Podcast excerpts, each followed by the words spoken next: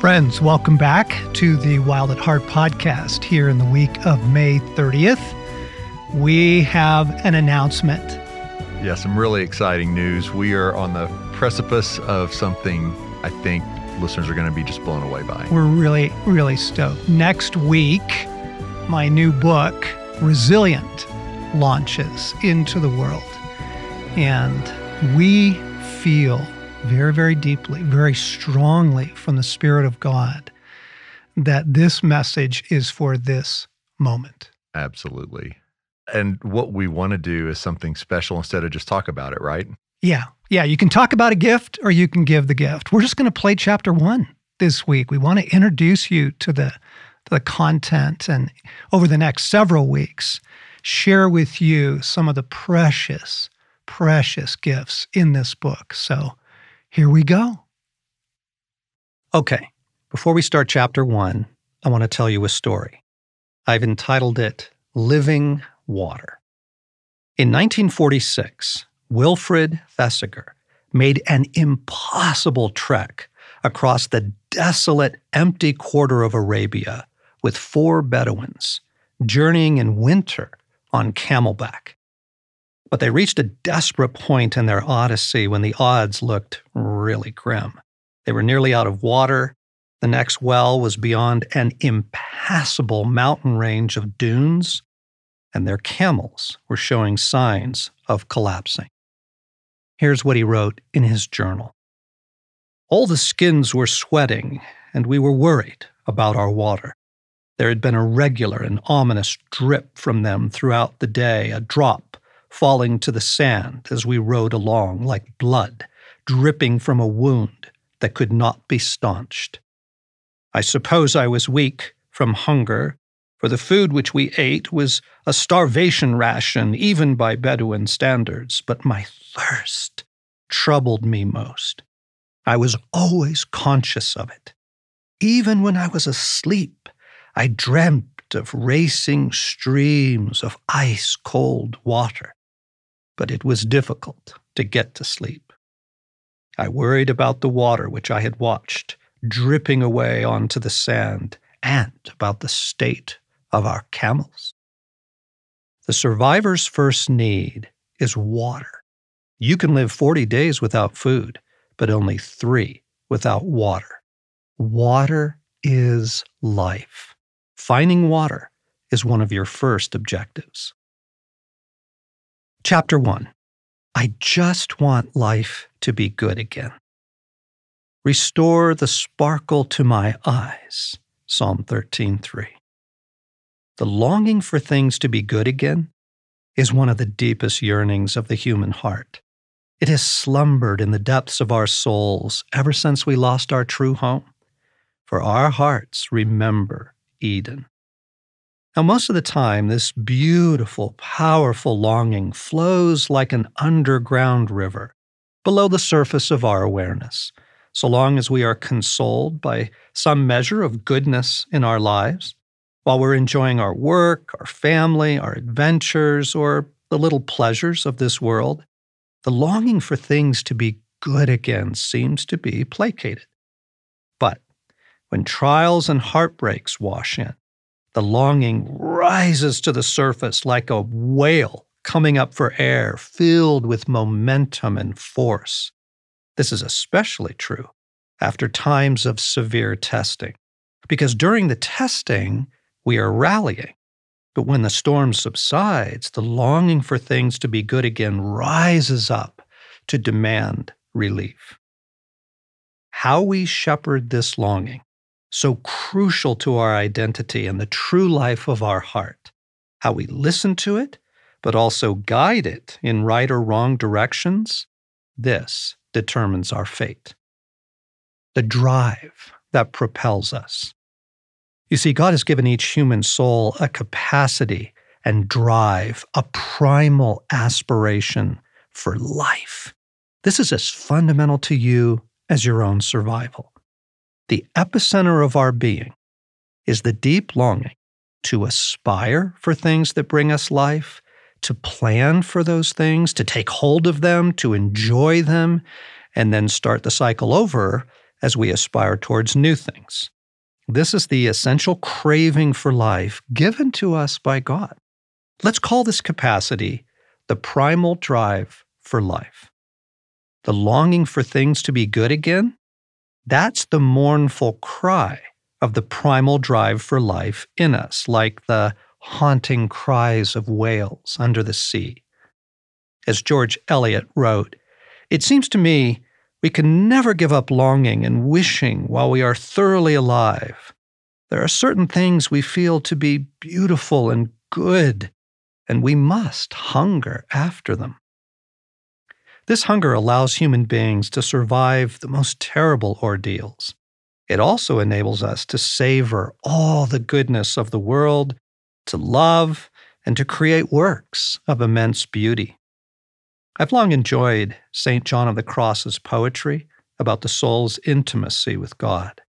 So I was shocked and appalled to discover that this dear man was, at one point in his life, unjustly imprisoned and tortured. As Daniel Ladinsky wrote, in 1577, as a result of the attempted reform of the Carmelite order and his alliance with St. Teresa of Avila, he was kidnapped and imprisoned at Toledo. For much of the 9 months St. John was in prison, he was confined to a tiny cell, actually an unlit closet in which he could not even stand up. He was left to relieve himself on the floor of this tiny cell, and his few scraps of food and water were sometimes thrown into his feces and urine. On a regular basis, he was brought from his cell in order to be beaten, to the extent that he became permanently crippled. He was not given a change of clothes or allowed to wash for months. He became infested with lice and dysentery. He was forced to sleep upon his own excrement. But it was during this period of debased confinement and torture that he miraculously composed some of his greatest poetry. St. John prevailed and brought enormous beauty to the world from his ordeals. His primal drive for life was imbued by God with a supernatural resilience. And let me make a little observation here, friends. We are in pursuit of resilience, of strength, of well-being. And one of the secrets is that true resilience is something that is imparted to us by the life of God within us, just as you heard was true in the life of St. John of the Cross. So very thirsty. Our primal drive for life has taken a real beating over the past few years. It isn't only the pandemic. We were all running like rats on a wheel before 2020, addicted to technology, overwhelmed by global news, wrung out from social tensions, exhausted body and soul from the madness of modern life. Does anybody even remember? Life was draining, folks. It wasn't like we stepped out of a 3-year sabbatical when we stepped into 2020.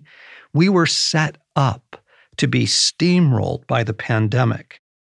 Then came the repeated cycles of fear, control, chronic disappointment, all those losses, great and small, the inability to make plans for the future. This throttled our capacity for living. Just as serial rejection harms our ability for relationship, or chronic failure cripples our capacity for hope, and so we started reaching for relief. Stacy and I were among the 62 million homeowners who did renovations during the pandemic. That's more than 3/4 of all homeowners in the U.S., the highest levels ever seen. We painted the living room, we got some new carpet, a couple new chairs. We upgraded the garden as well. Now, folks, this was far more than boredom or the desire for change. It was a profound longing for a fresh start at life in the midst of so much loss and uncertainty. The renovation craze reflected something far deeper, a yearning for life to be good again, expressed in paint and carpet, gardens and landscaping. But the whole time Stacy and I were renovating our home, I could feel something was off. The preoccupation of making our home look nicer took my mind off the death count in New York, London, Paris, and Delhi, the vicious acrimony over vaccines. But it didn't feel like the answer. It was good. I enjoyed it. But it didn't bring about the fix I was longing for. And speaking of fixing things, this is fascinating. I noticed through the first half of 2021 that I was doing all sorts of obsessive fixing. Everything from a dripping faucet to a lamp that had been wobbly for years. They each seized my attention and I had to set it right. My soul was desperate to set things right. Haven't you felt this too? Aren't you beginning to see the connection?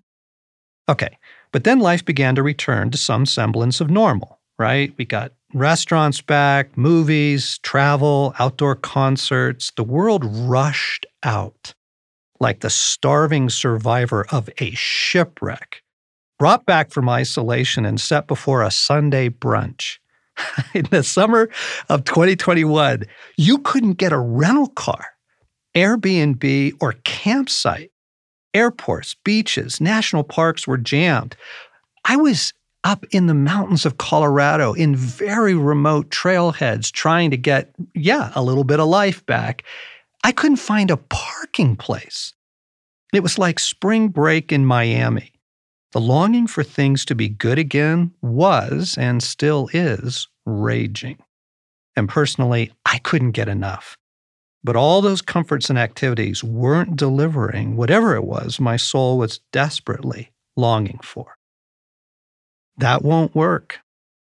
One of the most remarkable things about human beings is how resilient we can be. The primal drive for life can accomplish impressive things. St. John took his suffering and brought forth beauty. Nelson Mandela survived 27 years of imprisonment and brought forth forgiveness. And yet, one of the most surprising things about human beings is how all that resilience can evaporate in a moment. One day, the resources we have to sustain the primal drive for life simply run out. The mother, who for decades pours and pours into her family and then one day up and has an affair with her best friend's husband. The minister, who for decades served up banquets from the Word of God, suddenly decides he doesn't believe in Jesus anymore. It has to do with reserves. You see, we tap into our deep reserves to endure years of suffering and deprivation. And then one day, our heart simply says, I don't care anymore. I'm done. We abandon the fight and go off to find relief. I think this is what's happening now on a global scale. You see, human beings are at the same time both resilient and unpredictably fragile, like camels. A better test for how vulnerable we may actually be is to check on our reserves. For we can rally, and we have rallied. Way to go, everybody. Way to go. You did. But every time you rally, you tap into your reserves. And though you might feel like you're doing pretty well on any given day, you're still burning through precious resources, and your reserve tank is precariously low, like the drip, drip, dripping of the water bags of Wilfred Thesiger's party way out in the middle of the desert. This is the trauma cycle. We rally in the face of harm, and when the harm subsides, we live in denial of it and go off in search of some taste of Eden. When our efforts are thwarted, things like rage and despair surface, which are common to trauma responses. This is why rallying can actually be deceptive. Reserves tell the true story. So during the early stages of the pandemic, I circled up my little staff of 18 wonderful saints, all working online, right? Everybody's working online. I wanted to check on their well-being. So I asked them some questions about resilience. How is your operating strength these days? If you're normally functioning at 100%, what are you functioning at now? Their answers hovered around 30%. Most days, they were feeling about 30% of their normal strength. This is what trauma does. Now, tell me about your reserves. If a major crisis were to hit tomorrow, what sort of reserves do you have available? Their answers averaged about 15%. And this is a very resilient and mature group of people. Okay, so I asked them the same questions 1 year later, late in 2021. Though things had somewhat improved, they were not reporting soaring scores. And so I want to ask you, how about your own reserves? Have you even assessed them? Allow me to ask you a couple of questions. If another pandemic were to sweep across the globe next week, some brand new deadly threat, and we all found ourselves back to quarantines, living under the vague threat of suffering and death, living in a state of constant uncertainty about the future with no clear finish line, how does your heart respond to that? Or what if the economy collapses? What if by the time you're hearing this audiobook, the impending recessions and supply shortages and all that stuff, what if the economy reels, breaks, fractures? Do you have the reserves to handle years of that? Or try this on. Your house or apartment is going to burn down tomorrow. And though everyone will survive, you'll lose everything else. All your belongings, your records, valuable documents, precious family keepsakes, all of it. You will need to rebuild your entire life. Do you have 100% vim and verve for that scenario? Like I said, we've not yet paid the psychological bill for the COVID-19 pandemic. We tap deep into our reserves to rally, and we are in no condition to face more trauma, let alone the assaults of our enemy.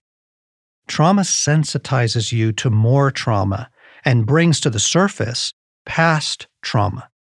You don't get used to it. Each new crisis simply piles on the stress. Okay, so here's a fascinating thing. In my world of therapists and counselor friends, both in the U.S. and overseas, I do not know a single therapist that has an opening right now. And not only that, their wait lists are 4 months, 6 months, 8 months. I've read some articles saying that that's pretty widely true across the board. So, everybody rallied, everybody came through, we did our best, educated your kids at home, you worked from the kitchen table on Zoom, all that stuff, or you didn't have work. And now when things seem to be maybe getting back to some semblance of normalcy, and thank God for all the goodness that is back, the problem is that now the soul is demanding care. And recent trauma surfaces past trauma.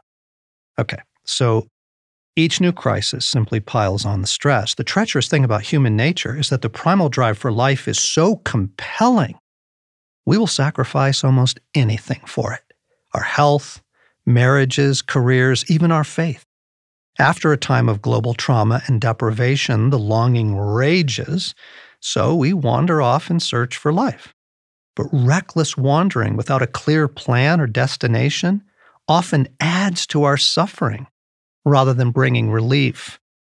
I was reading the story about when John Wesley Powell made the first descent of the Colorado River, which was uncharted at the time, through the Grand Canyon in 1869, he and his colleagues had no idea what kind of test was in store for them. Wild rapids, unexpected falls, swirling pools that threatened to devour their wooden boats. They didn't have, rubber whitewater rafts and whitewater rafting gear, okay? After weeks of this, several of the crew mutinied. Against all warnings, they left the river and tried to find an exit out of the canyon through Apache lands. And those men were never heard from again. I fear we're being lured into similar dangers as we grasp for relief from all that we have endured. Not just through the pandemic, you see, but all that you have endured in the story of your life. Return to me. The exodus of the people of Israel and their journey through the Sinai Desert is one of the greatest survival stories of all time. More than 2 million people wandering through a land of sand and barren rock, homeless, looking for the land of abundance, a place to call home. When will life be good again? There were no real sources of food in that desert. Water was about as scarce as it is on the surface of the moon. A barren wilderness, Jeremiah described it. A land of deserts and pits, a land of drought and death, where no one lives or even travels. Okay, so this is more than a moment in Jewish history. It is recorded for us as one of the great analogies of human experience. Our journey from bondage to freedom, from barrenness to the promised land. Ultimately, it is the precursor to our journey of salvation from the kingdom of darkness to the kingdom of God. It is a story about the primal drive for life. Where will we take our thirst? This is the choice, the test. Always has been, always will be.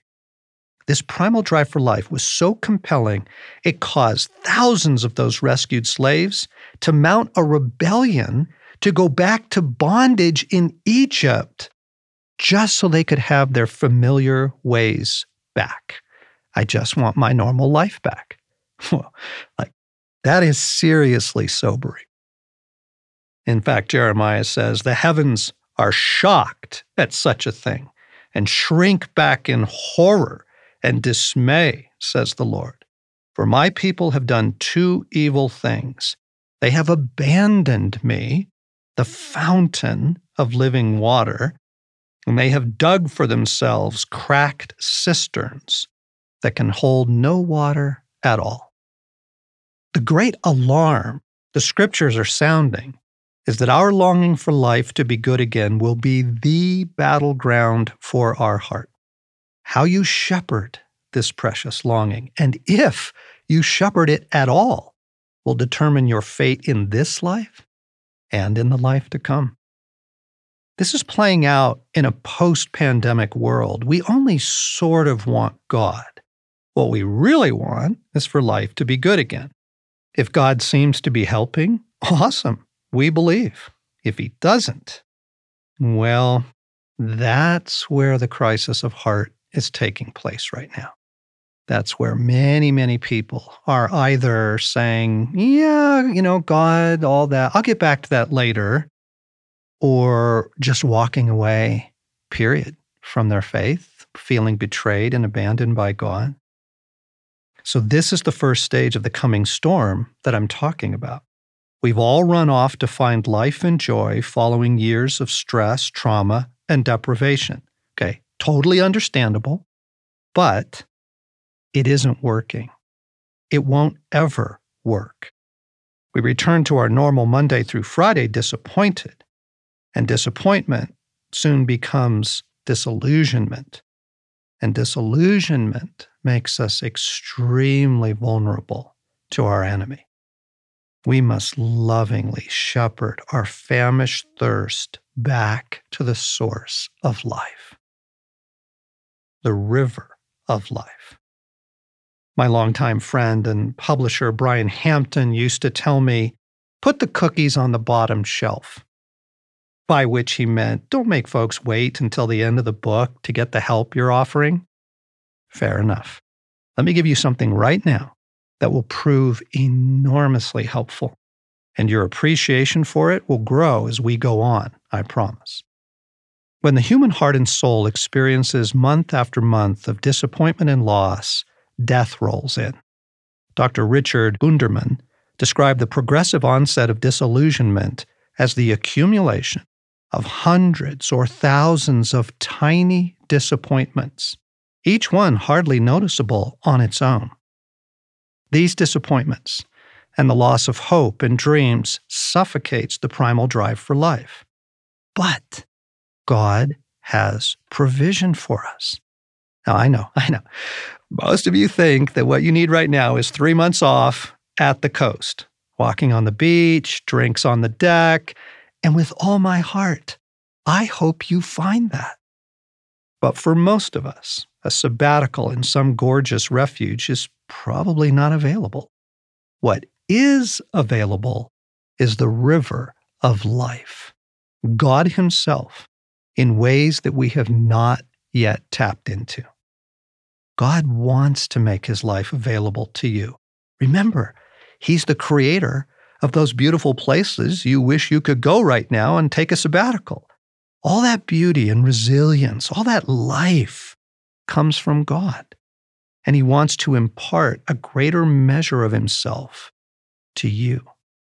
The life of God is described in Scripture as a river, a powerful, gorgeous, unceasing, ever-renewing, ever-flowing river.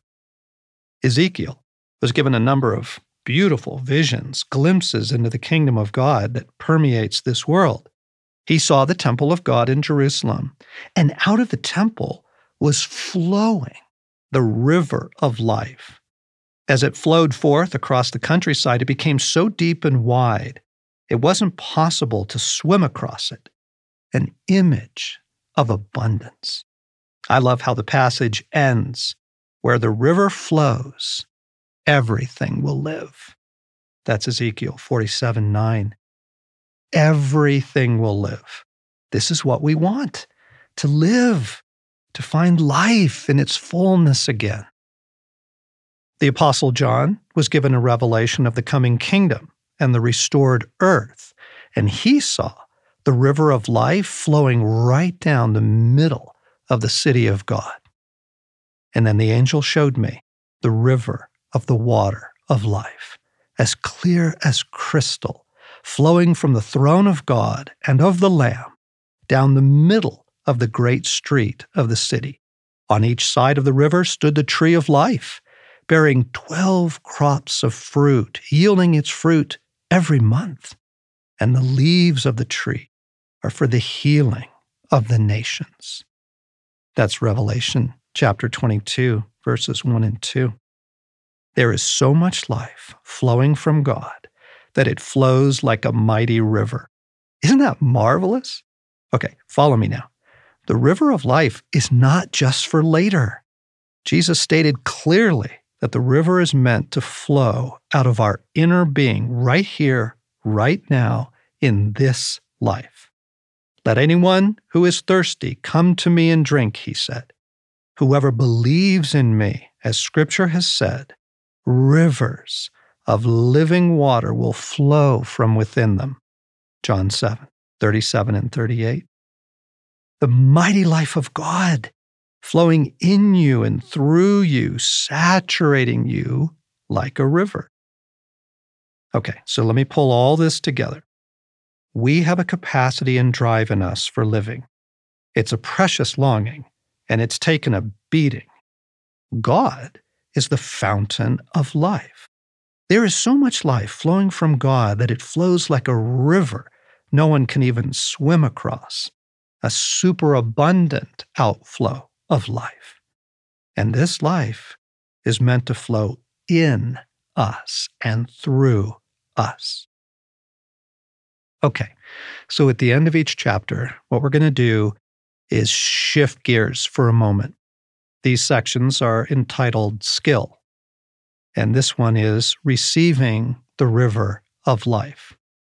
And what we're able to do is to tap into the presence of God and the river of life through prayer. So, you know, if you're driving along in your car right now, you'll be fine. You can pray through this. Just don't close your eyes. If you're in a busy place that's kind of noisy and crowded right now, you might want to pause and get into a quiet place where you can have just a few moments to really enter into this. I mean, if your house is chaotic right now, like go into the bathroom or into the closet and shut the door. That's what I would do. Okay. So what I want to do is guide you into a very simple prayer and an encounter. In order to tap into the river of life, we begin by loving God in our longing for life to be good again. That's where things are decided, in this precious longing.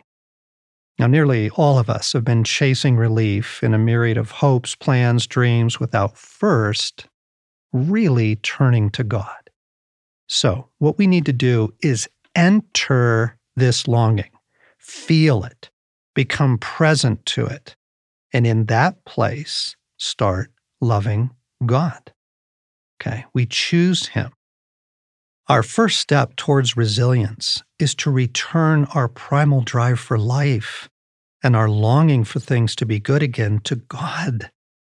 We come back to Jesus from all the other places we've been chasing life. We allow Him to be our rescuer right here in the longing for life to be good again. And we ask God to fill us with the river of life. Okay. So let's settle into this and pray. Jesus, Jesus, I come back to you now in my longing for life to be good again. And folks, just begin to locate that longing, kind of settle into this and go, yeah, where is that longing in me for life? It might be in the hope of a vacation right now. It might be that life is wonderful and the longing is expressed in your hope that it doesn't end, doesn't stop being good. Just settle in, find that longing.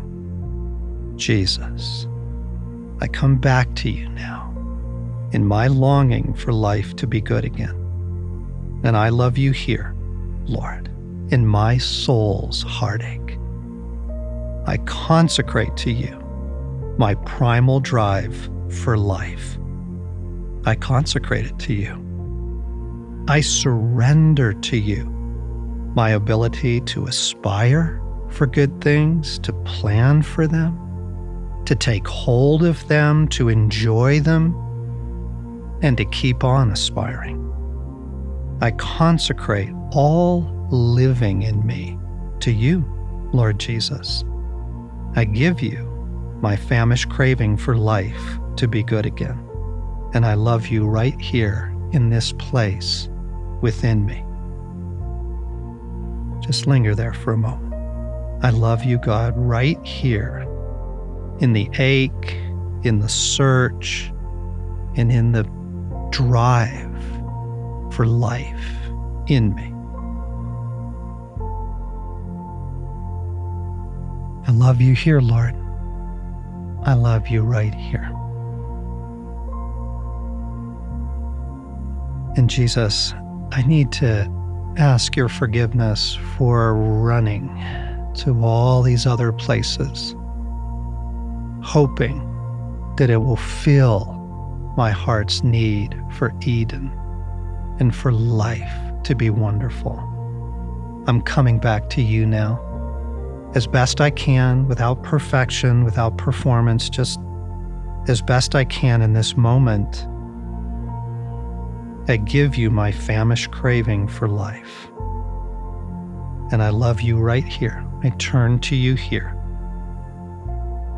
And now I ask that the river of your life would flow in me, in my primal drive for life and in my longing for life to be good again. I open my heart and soul to the river of life. Let it flow in me, through me, all around me, restoring, renewing, healing me. Okay, just stay with that, pray that. I open my heart and soul to the river of life. Let it flow in me, through me, all around me, restoring, cleansing, renewing, and healing me. Lord, you alone are the life I seek, and I welcome your river into my heart and soul. I receive the river of your life in me, Lord. Just receive it right now. Thank you. Thank you, God. In the mighty name of Jesus, I pray. Okay, so we're going to explore a number of what I call supernatural graces as we move through the book. And I think it will help your faith to know that your experience of these will be very gentle. Though we call them supernatural graces, that doesn't mean they come like an earthquake or a lightning strike. God is tender with our weary souls. He doesn't overwhelm us with His presence. As we practice these graces, their strength does grow. But your initial experience of them will be very gentle, and this will help you trust what you're experiencing. So give this simple prayer that we just did, praying into asking for the river of life. Give this a try for 1 week. I think you'll see. Wow. We have been doing this prayer, this experience, this skill as a team, praying the river of life, and it's been so good. And John, I love how in the book on audio, there's also music with it. There's a chance, whether you read it or listen to it, there's just, you're taking us deeper by not just talking about concepts, yes, but bringing us into the actual skills of practicing. Yes, yes. I think we are in a moment where the human soul needs great care, and the care comes from God, and it comes from all of this life flowing through our humanity, restoring us, renewing us. So that is why we are so excited for this book to come out. I mean, it's like when Wild at Heart came out, we knew, hey, we're onto something significant here. Or when Beautiful Outlaw or All Things New, they just felt like messages for the moment. Yes. So gang, we want to encourage you, get it, get a copy. You can get the audiobook and hear the full thing like we heard today on the podcast or the hard copy, and tell your friends. We want a revolution of restoration. Yes, and it's out June 7th. Order it now, and you'll have it on June 7th. Yeah. And we can't wait to stay on this journey over the next several weeks with you.